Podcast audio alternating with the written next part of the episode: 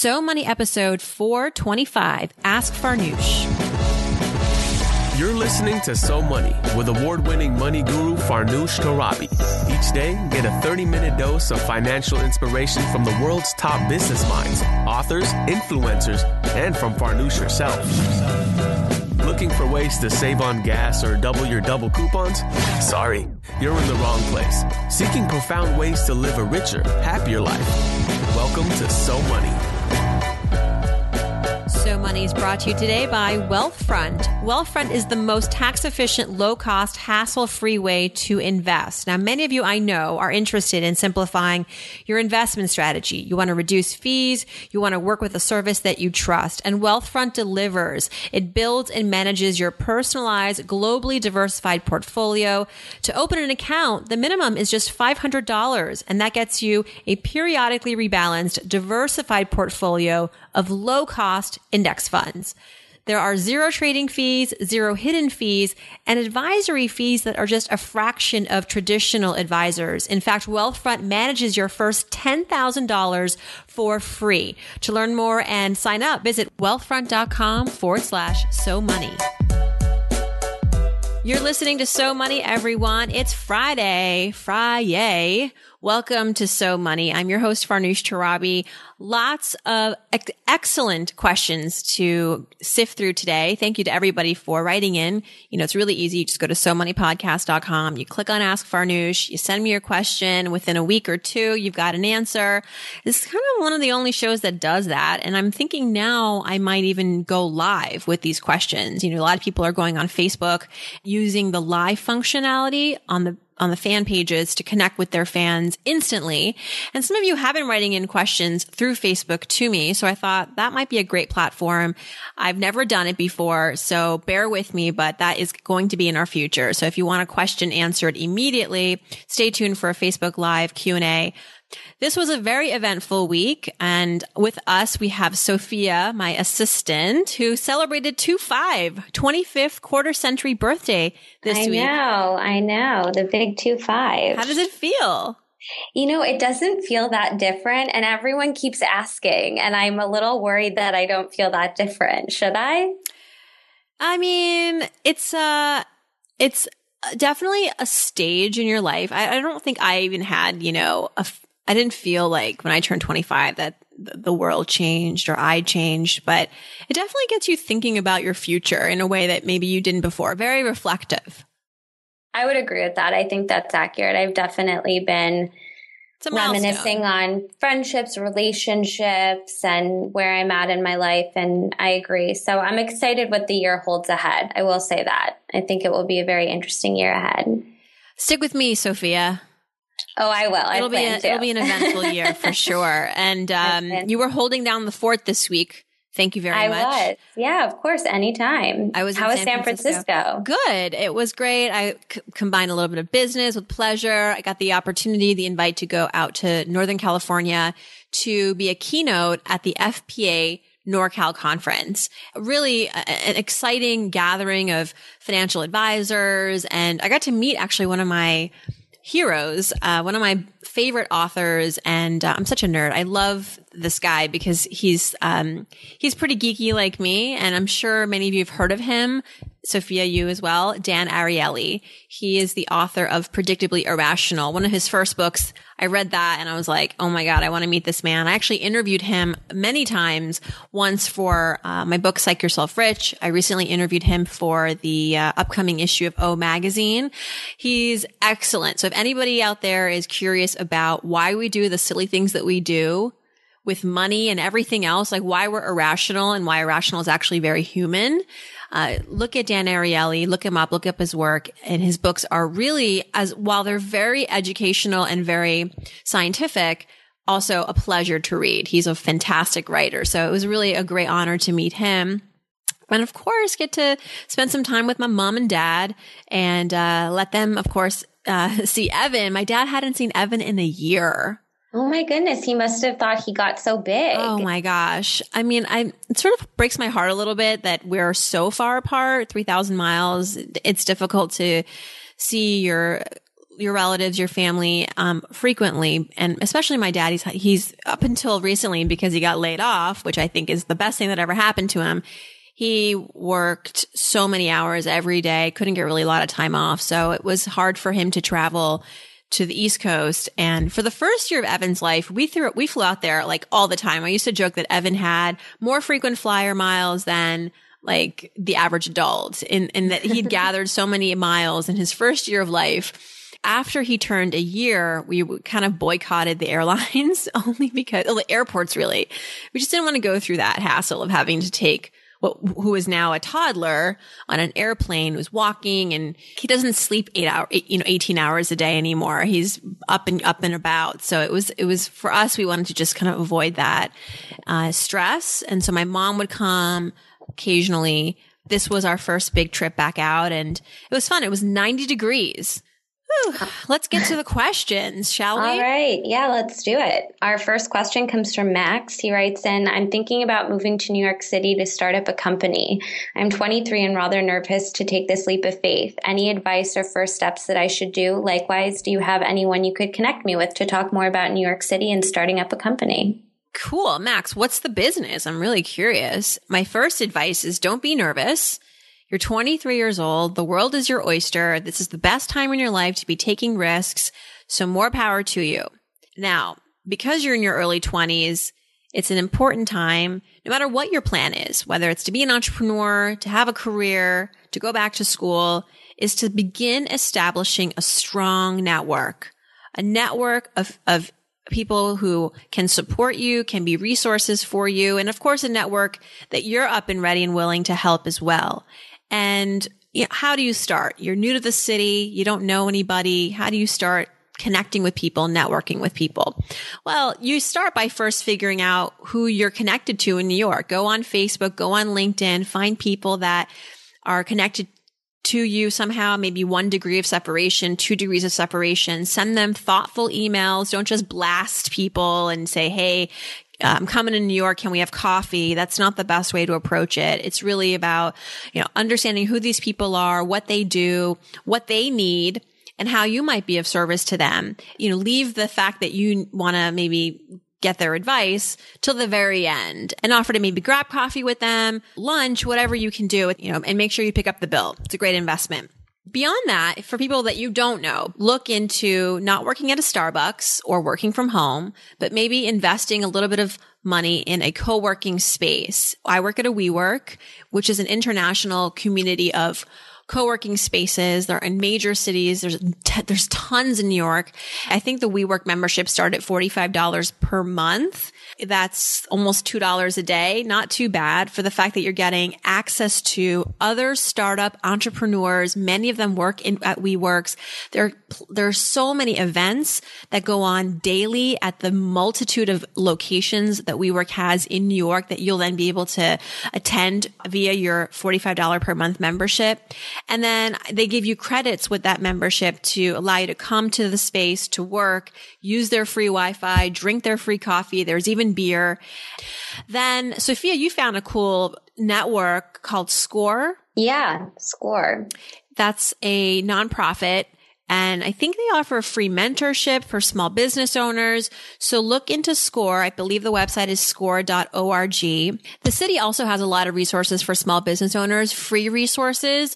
I would tap into New York City's Business Solutions Center. If you go to nyc.gov forward slash SBS, you can find the link to the Business Solutions website. And from there, you can find all sorts of free services that are offered by the New York City Department of Small Business Services that's going to help you start, operate, and expand in the city. So check out nyc dot gov, check out score dot org, go to WeWork, and then go through LinkedIn, go through Facebook, talk to your existing network, see who's in New York City that might be of service to you, and start from there. I think that is going to get the creative juices flowing. It's going to get your network built strong. And from there, I think you're going to figure out next steps. All right. I like that advice, Sophia. I think that's great. And I couldn't agree more about WeWork. I think WeWork has its own intranet even. And I notice all the time people are posting, hey, is there a copywriter in the building? Or, you know, we're looking to do this photo shoot. Anyone with photography skills, we don't have that big of a budget. So it's really a great place where you can meet a lot of different people. And I think well worth the investment. Absolutely. And it's a great meeting space too. If you want a professional location to have a meeting, Max, you know, if you're uh, at the stage where you are courting clients or other employees, you want to hire people, it's like a way cooler place to bring people than like a Starbucks uh, or a coffee shop. But there's privacy. You can rent, a, you can reserve a boardroom and, or conference room. And, and I think that it's just invaluable once you are a business owner, or once you are establishing yourself as a, as an entrepreneur.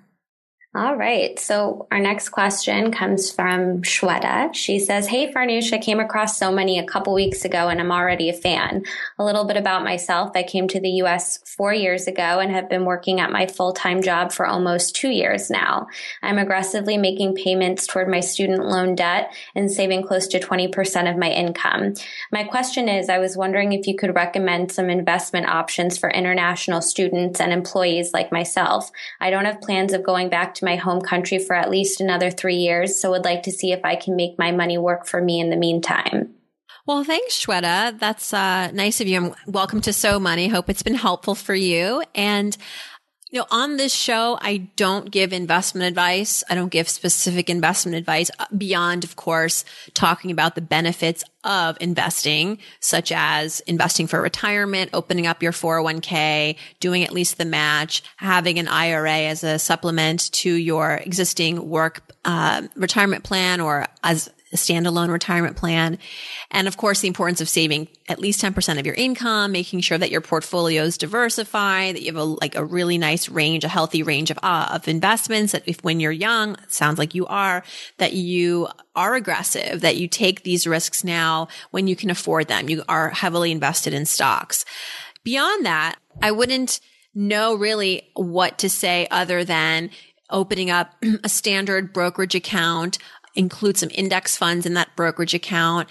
That's something that you might be able to carry with you when you go to your country. You can also check out Ellevest dot com, which is an investment platform for women. I've been talking about it a little bit on the show. I met with Sallie Krawcheck, who is the founder of Ellevest. Sallie Krawcheck was also a guest on So Money. She formerly was one of the top women in on Wall Street and has since left Wall Street to uh, run Ellevate, which is a network for career-driven women and entrepreneurs. And out of that, she's also developed Ellevest, which is a new investment platform for women. And I checked it out. I went to their offices, got to see the behind the scenes of Ellevest and how it's different from all the other investment platforms out there. I t- thought it was great. I thought it, it's very current. It's very much in line with what young, modern, and not even just young, modern women want when it comes to money management and establishing goals and affording them. So check out Ellevest dot com. There's also Worth F M dot com, which is another platform that's geared towards women, investment platform. And that's launched uh, through Amanda Steinberg, who is the founder of Daily Worth dot com, which is a great resource for all things money and women and career.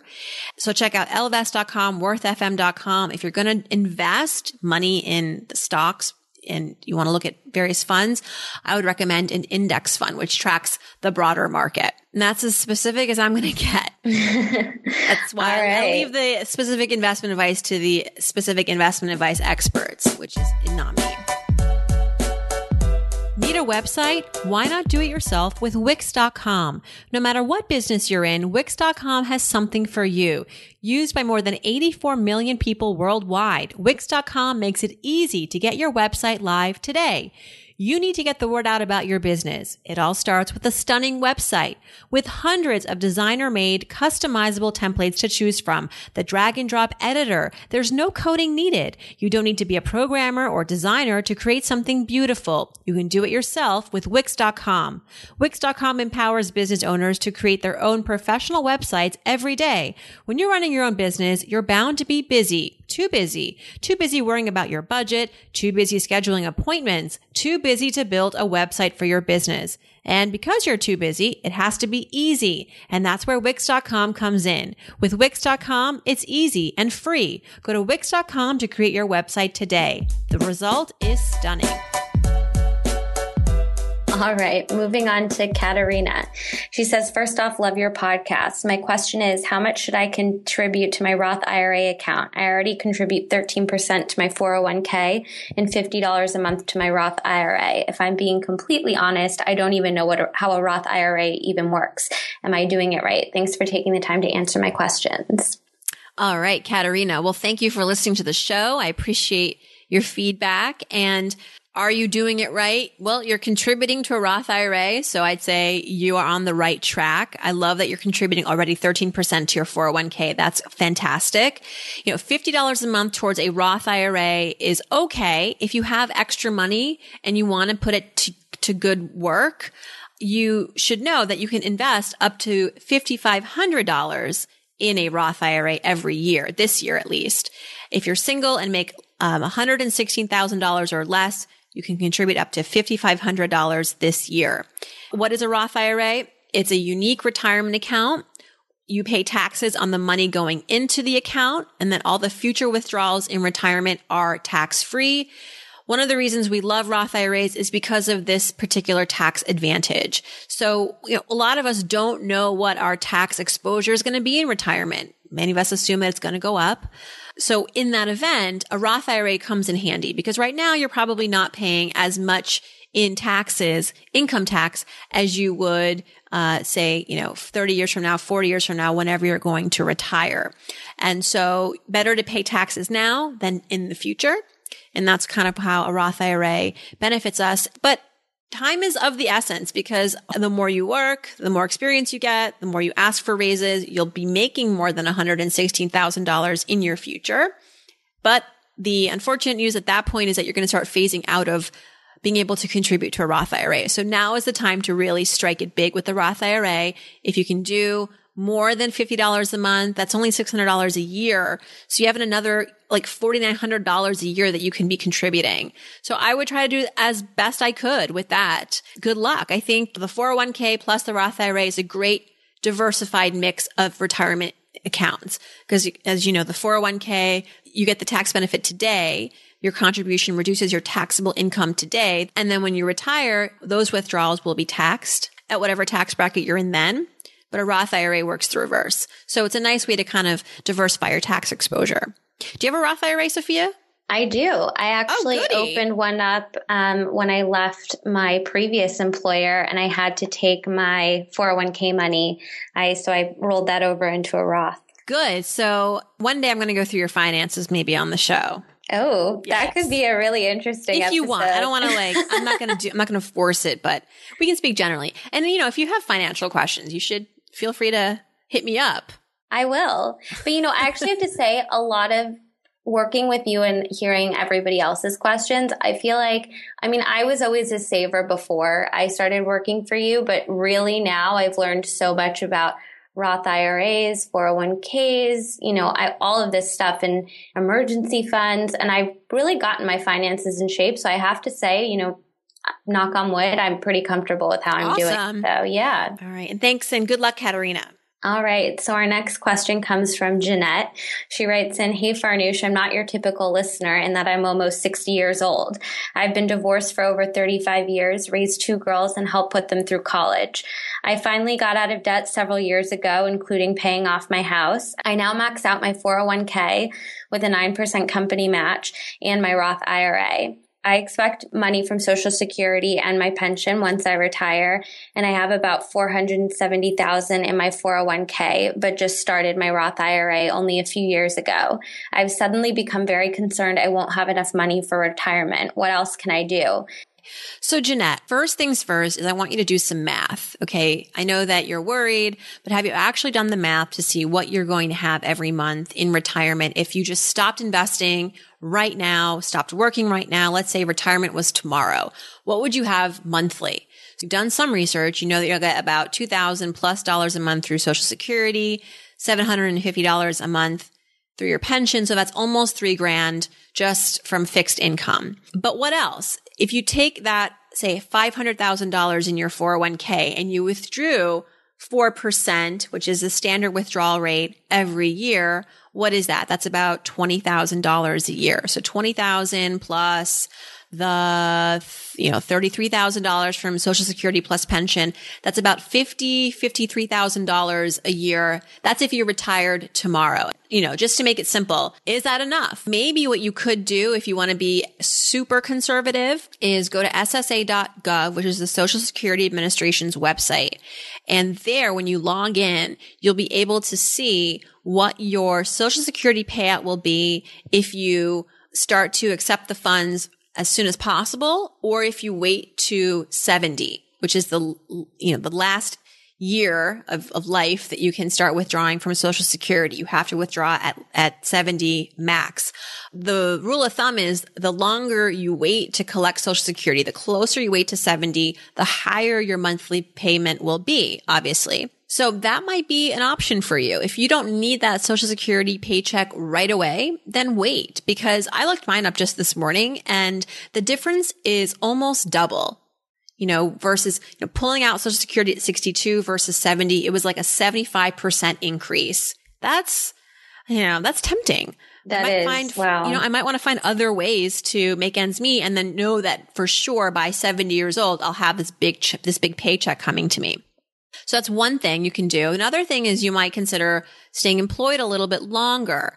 I would think about what you want to maybe do part-time in retirement to keep working. If you're healthy and you hate being at home all day, like I would be, go out there and find something to do where you're interacting with people, you're getting out, even if it's just a few days a week, a few hours a day, it's income. And I think studies show, you know, when you continue to connect with people, it is good for the brain, it's good for the soul, it's good for longevity. Keeps you younger, that's for Keeps sure. Keeps you younger, for sure. Anything you can do to, t- you know, delay tapping those retirement funds and living off of your paycheck is going to make sure that you will be uh, having a more secure retirement. And then, of, of course, I'm trying to get my parents to do this. It's difficult. I get it. But downsizing, you know, could you sell the house, buy a smaller one or rent, you know, anything you can do to sell items that you no longer need. I just bought the book, the Marie Kondo book. Have you read it, Sophia? No, I haven't. It's all about like simplifying your life uh, and how to do it, especially if you are very sentimental. You know, oh, I have to keep this statue. I have to keep this plastic trophy from third grade that said I came in eighth place. And then going back to the first thing I said about doing the math, there's a website that I like called choose to save dot org. And there you can do a lot of plugging and chugging that will show you how much you will actually need in retirement in a lump sum or a monthly basis based on things like how much you have saved, how much you plan to continue to save, what will be your Social Security estimate payout, what will be any pensions. So it does all the math. It also asks things like, you know, do you have any health issues? Do you have prescriptions that you have to pay for? It wants to kind of factor in as much as it can that healthcare wild card. And it will give you a rough number. You know, and based on that number, you might think, okay, well, I'm I'm doing well. And it sounds like you are. You know, Jeanette, I think it's great that you got rid of that mortgage. You have a lot in your four oh one k. You continue to invest in your four oh one k. Your company provides a healthy match. You have really good retirement coming from Social Security. You have a pension, which most people don't at this stage. So, and you have a Roth. I mean, I think you're doing great. I really do. But do the math so that you can be one hundred percent certain. All right. One last question. All right. Our last question comes from Amy. Amy writes in, I work in the sustainability field. My role is to fundamentally change my organization to integrate sustainability across all operations. That sounds really complicated. That sounds like a huge job. It does. It scares it does. me, actually. I would not be able to do that. Um, she continues, I'm partnered with a man from our finance department. He's awesome in so many ways, and he's deeply embraced our work. He's really excited about sustainability and owning it. As a sustainability professional and a change agent, I'm thrilled that he's taken such ownership of the work that we do. The world needs more hardcore finance guys interested in sustainability. But as a professional woman and a feminist, I want to make sure I get equal credit for the excellent work that we do. I'm having a hard time balancing promoting myself and my role while nurturing and supporting his excitement and empowerment. Hmm. Whoa. Okay. So, I mean, what would it, what would I give to be a fly on the wall in your office? I mean, I, I'm really curious to see this dynamic uh, at play, Amy. And I wonder, I, I don't know, but maybe you're assuming too much or you're internalizing things. I mean, are, do you have hardcore evidence that like he is potentially on the road to getting more credit for his role in the organization? Do you, do you feel threatened in your role? Do you feel threatened as a woman in, in the workplace? I mean, sometimes I think we, we feel things, but there's really no material evidence to back it up. So just check yourself a little bit. And I hope that I'm right, that there isn't any material reason for you to be concerned other than, of course, as it goes in many workplaces, men tend to get, you know, all the credit sometimes, and um, women have to fight harder for the same recognition. I get that. And I, you know, I'm not saying I wouldn't be concerned, but I, I wouldn't want that anxiousness, that anxiety to impact your work and the leadership that you want to demonstrate. So that's the first thing I just want to say to hopefully get you to feel a little bit better about your job. Hopefully there isn't anything to worry about. However, you know, I get the whole sense of wanting to protect your career and your reputation and get the credit that you deserve. And there is work to that. You can't just assume that people are going to go around giving you high fives. That's one of the first things I learned in my job too. Uh, as a twenty-three-year-old associate producer at a big network, no one was going to come around and say, Farnoosh, great work. I mean, like maybe once a year when I went in for my review. And I was somebody that felt it was important to, I mean, I know that, you know, in the end, the people who accelerate in their jobs quickly are the ones who are recognized and the ones who are appreciated. And And sometimes you have to be at the forefront of that. You have to be your biggest advocate at work. How do you do it? You know, when your team that you've led does great work, you send out the email to the company and you praise them. And through that praise, it shows that you have leadership qualities, that after all, you were the leader. So it's, it's important to, you know, mark those milestones, those big wins, and document them. Email them to the to people. Make sure that you have a notebook that that takes note of all the great accomplishments that you've made. And so when you go in for your review or when you go in for the ask for the raise, that you come prepared to show how you've been adding value. And honestly, this guy sounds great, like you said, and there's a lot that we can learn from him. So embrace his energy, embrace his enthusiasm. We shouldn't think that men are, you know, the, the enemy or the threat in the workplace. There's a lot that we can learn from one another, just like men can learn from women in the workplace, women can learn from men. And if this guy is admirable and exemplifying great leadership qualities, you want to lean into that. Don't be threatened by it. You just want to be able to find your way to be happy and appreciated in this role. And honestly, that sometimes starts with just inner appreciation of your work and inner happiness.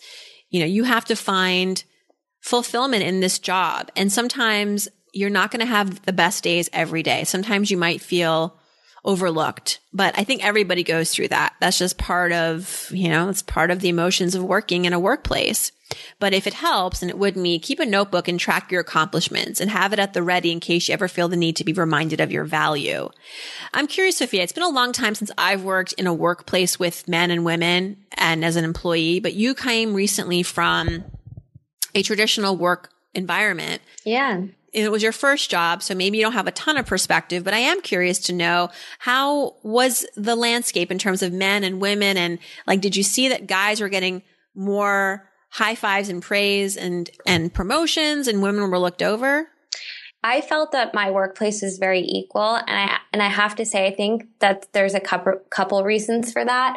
One is that, um, I worked at a P R agency, and the senior vice president who led the overall account, and then the vice president who led my, in particular, division, was actually run by women, which I thought was an amazing thing, just because usually you see men in those roles. And so I think to have women, it was really a great reminder that they are just as much leaders as well. And um, I think that they were very hyper aware of the fact that both the men and the women um, underneath them and within our group, you know, were equally responsible. And then I think the other thing too is that it really came down to teamwork. So I think even when somebody, whether I had secured a media placement, I was very aware that I should share that with my, my equal was also the one who introduced me to that relationship, and we were able to get the placement together. So I think I was really lucky in the sense that there were there were a lot of female role models, but then also that we were all willing to acknowledge that it was a team effort.